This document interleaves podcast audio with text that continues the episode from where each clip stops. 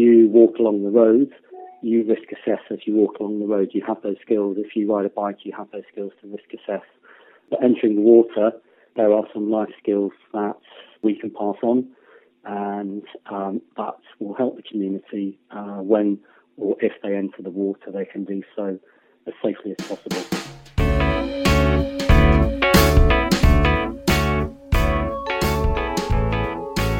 Welcome to the Bailiwick Express podcast. My name is Matthew Leach. I'll be joined each week by a guest for a series of podcasts. Each will shine a light on topics from across the Bailiwick. The format will change week to week. We'll have debates, reviews, hot seat interviews, and special guests. So stick with us as we offer some insight on some of the most important issues we in the Bailiwick face.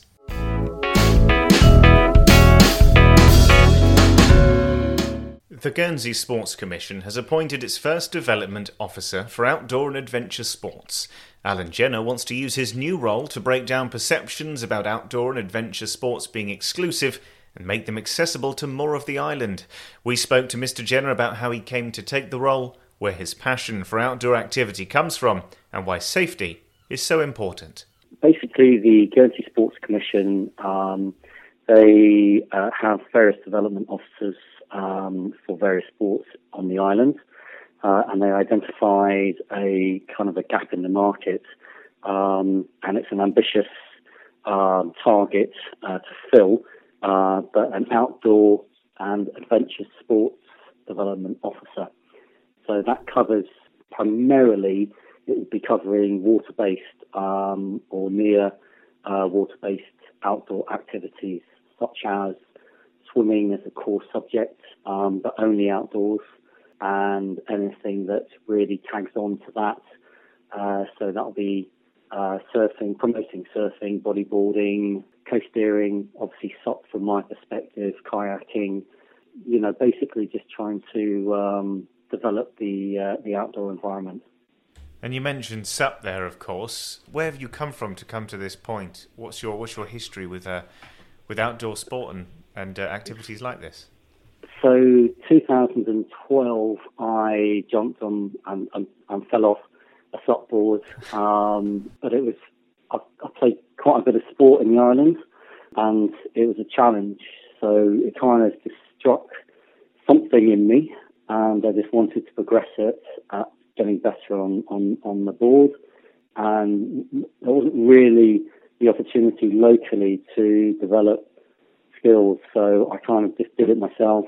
A year or so later, I paddled around the island with um, a work colleague at the time, Jim Elliott. Uh, we didn't really know what we were doing, but we managed to do it. And I realised pretty quickly that A, I love the sports, but B, I need to really develop my skills and, and perhaps offer those to the local community. So I became a British stand-up um, paddleboard instructor, uh, level one, and then a couple of years ago, I became a level two instructor, which is the only one in the Channel Islands. And really, just I just have a, a, a passion now for anything to do with the beach, the environment, uh, being on the water, um, but also teaching. I, I love that aspect of it, and that's really where my focus is now. And trying to encourage people to use the world class facilities that sit on our doorstep. I mean, a lot of your role will be safety. I mean, you mentioned we, we live on an yeah. island. I mean, this must be something that is got to be high up on your on your list of priorities. Fundamental, absolutely. It's not at the top.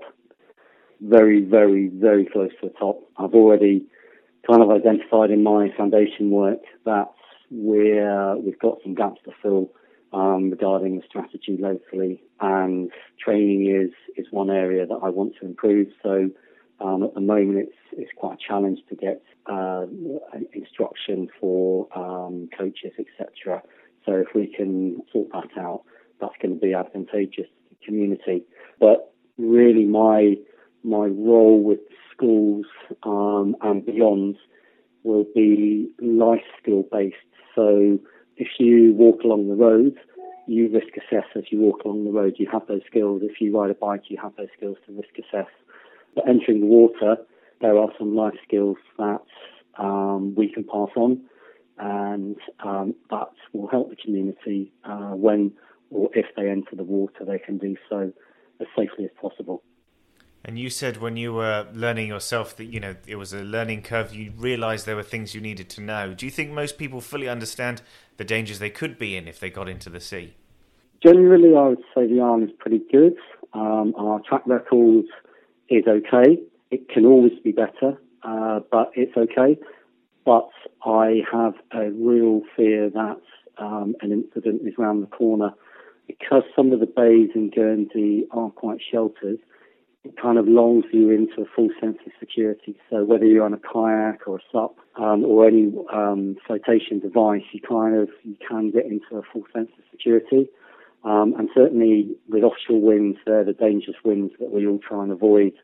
Um, and people sometimes just so excited to get out, they might push the boundaries of their capabilities. Um, and in the wrong conditions, the wrong winds, so you can go out really quickly. But when you try and paddle, either on a SUP or on a kayak against the wind, it's tiring.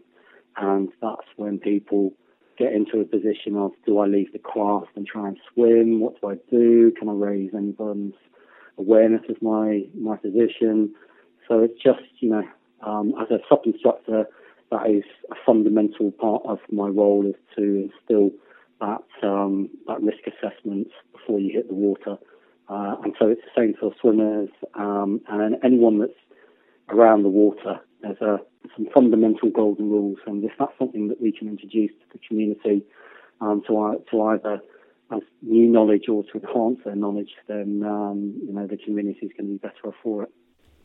You mentioned in the release that we got that this is potentially something that the island hasn't had for some time, a kind of water safety strategy.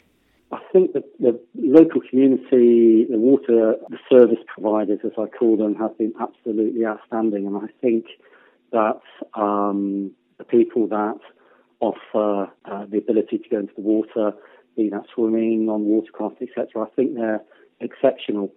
But there's easy access to the water now, so you can buy anything pretty much off um, off retailers at a very uh, inexpensive price, and they can head out onto the water without any skills whatsoever. And that's that's the danger for us. It's not really the guys that have been out on lessons, um, whether it be coasteering or kayaking or whatever, because they will have picked up some necessary skills from those um, those activities.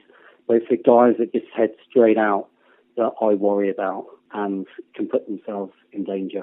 Coming back to your question about strategy, I, I think there's room for improvement, as there always is. Whichever community, wherever you're in, in the UK, there is always room for improvement with water safety, and, and this island isn't immune to that. And once you get to that point where you've you've helped people understand how to be safe on the water and stuff, it sounds like you'd like the Havelet Bay and La Valette area to become a, a more of a centre for this kind of activity. Yeah. So when I was looking at the role, and I was fortunate enough to be offered the role, it was hand in hand with the facilities down at the bathing pools, these La Valette and seeing the works down there and the opportunity for that to be a stepping stone for activities, then you know it's just it's just such going to be such a nice um, hub for the community, and then for the water sports activities with the bathing pools, the three pools, with the Havelet Bay and the Sailing Trust. So I met the Sailing Trust guys yesterday, and you know working with them about windsurfing, which has kind of fallen off local radar a little bit then Havelet Bay lends itself to a lot of different skills and activities. And I've also been speaking to the diving guys. So, you know, there could be opportunities to do try snorkeling or try diving um, in the pools and then from there. So, you know, there's lots of op- options on the horizon.